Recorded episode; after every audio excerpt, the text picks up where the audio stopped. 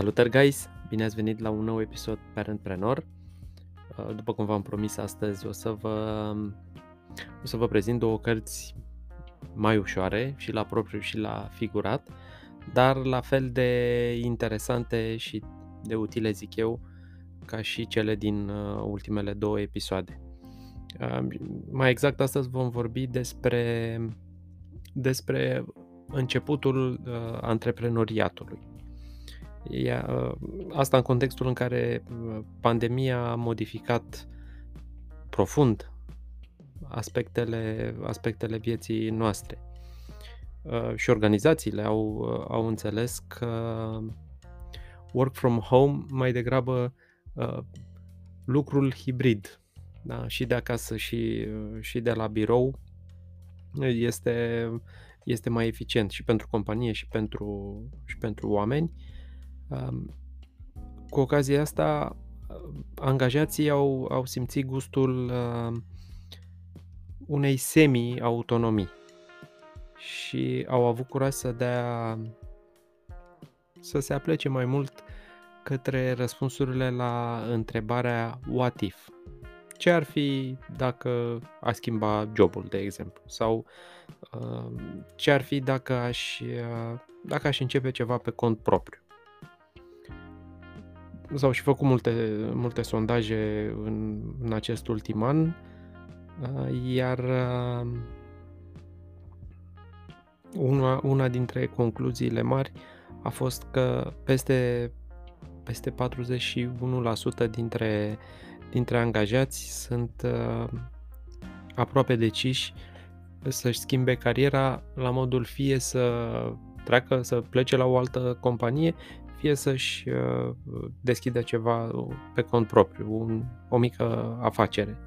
Uh, Microsoft uh, i-a pus și un nume acestui trend și anume Marea Demisie, Big Resignation.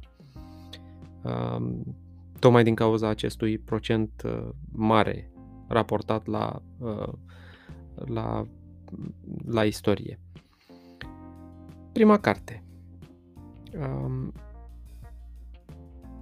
Um, spuneam că ambele cărți de astăzi sunt un, uh, sunt un punct excelent de început dacă te gândești să faci o schimbare în carieră. Sau dacă ești deja pe drumul antreprenoriatului să îți uh, reamintești de ce faci asta. Iar prima carte, sunt aproape sigur că ai auzit de ea, îi aparține lui Michael E. Gerber, Gerber și se numește E-Myth Revisited uh, e-myth înseamnă mitul antreprenorial.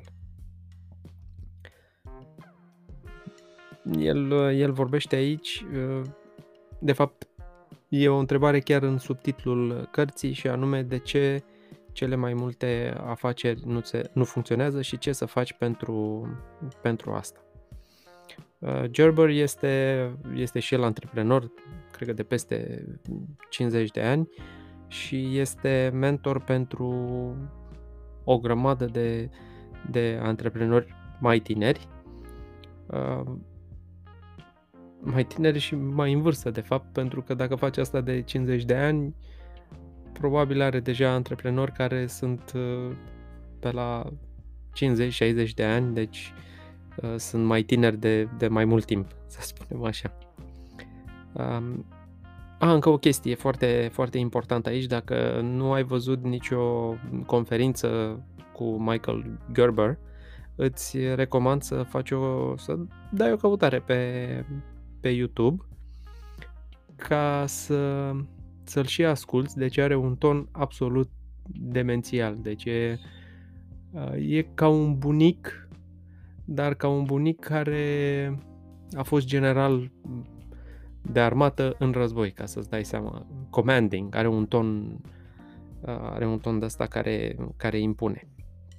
În cartea asta au fost o grămadă de, de lucruri pe care mi le-am notat, multe pe care le aplic, unele pe care mi-am propus să le aplic și nu le-am aplicat, dar am scos trei care pentru mine sunt, sunt foarte importante și sper să te facă și pe tine să, să citești cartea. Prima scânteie, o presupunere fatală pe care o fac mulți antreprenori la început de drum. Dacă, și anume, dacă știi partea tehnică, atunci poți să faci și businessul.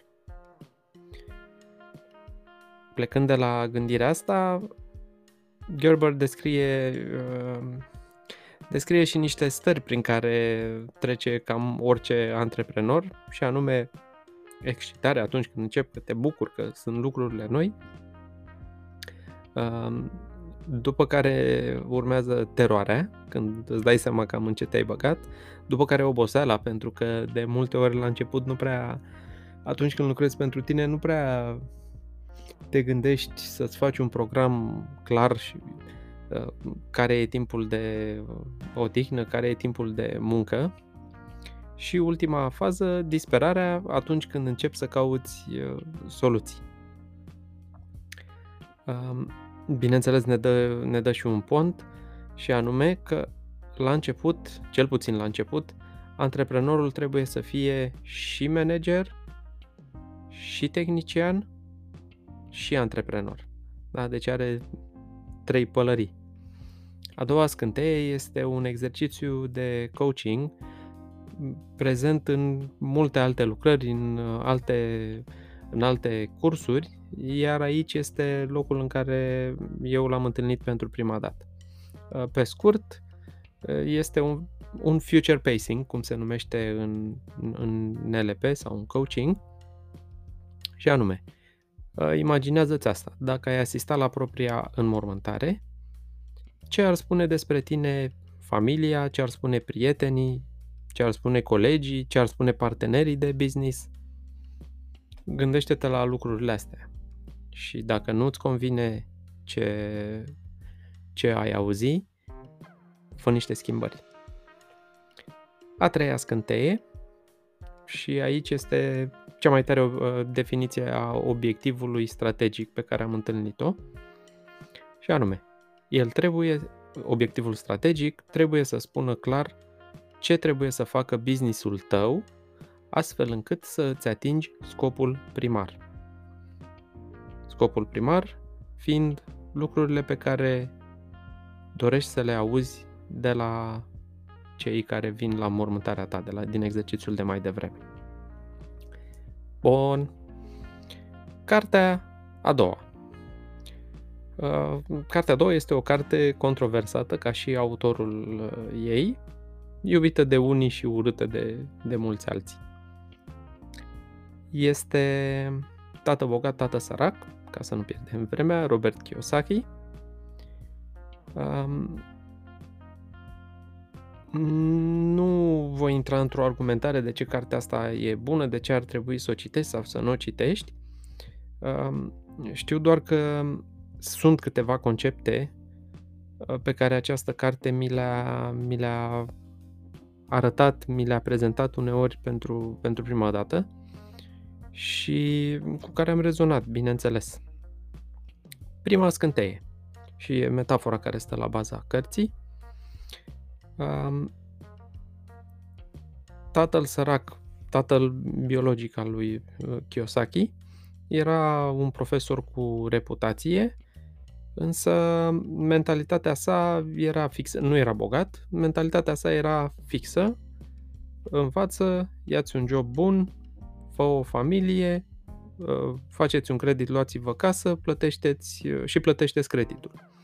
Tatăl bogat era uh, tatăl unui bun prieten de-al lui Kiyosaki atunci când erau uh, copii, uh, omul fiind antreprenor în domeniul construcțiilor, iar acest tată bogat i-a spus, le-a spus de fapt și lui Kiyosaki și prietenului lui că nu trebuie să muncească pentru bani, ci exact pe dos să investească astfel încât banii să muncească pentru el.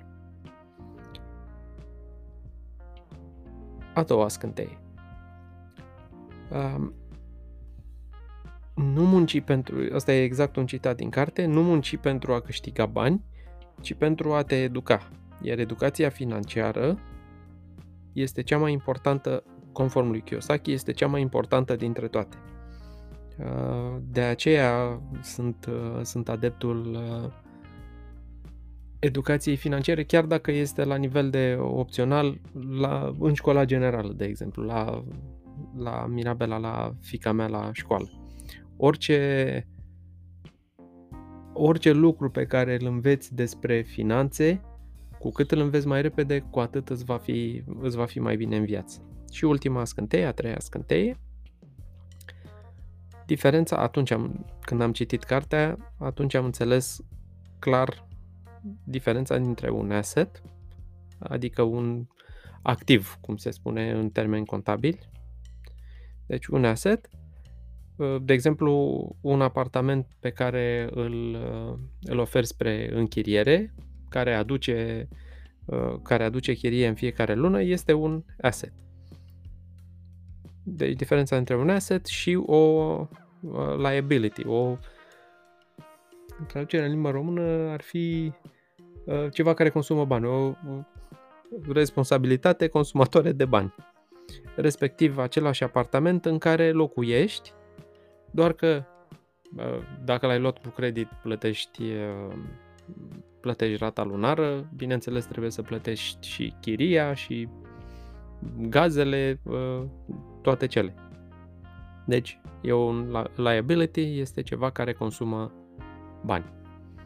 Acestea au fost cele două, cele două cărți. Garantat le veți, cel puțin pe imit, uh, vă garantez că o, dacă aveți un weekend liber, uh, o terminați și veți avea o grămadă de, de note uh, pe care vi le-ați luat. Iar la um, Tată Bogat, Tată Sărac, cel puțin din punct de vedere al poveștii uh, lui Robert Kiyosaki ar merita, ar merita citită.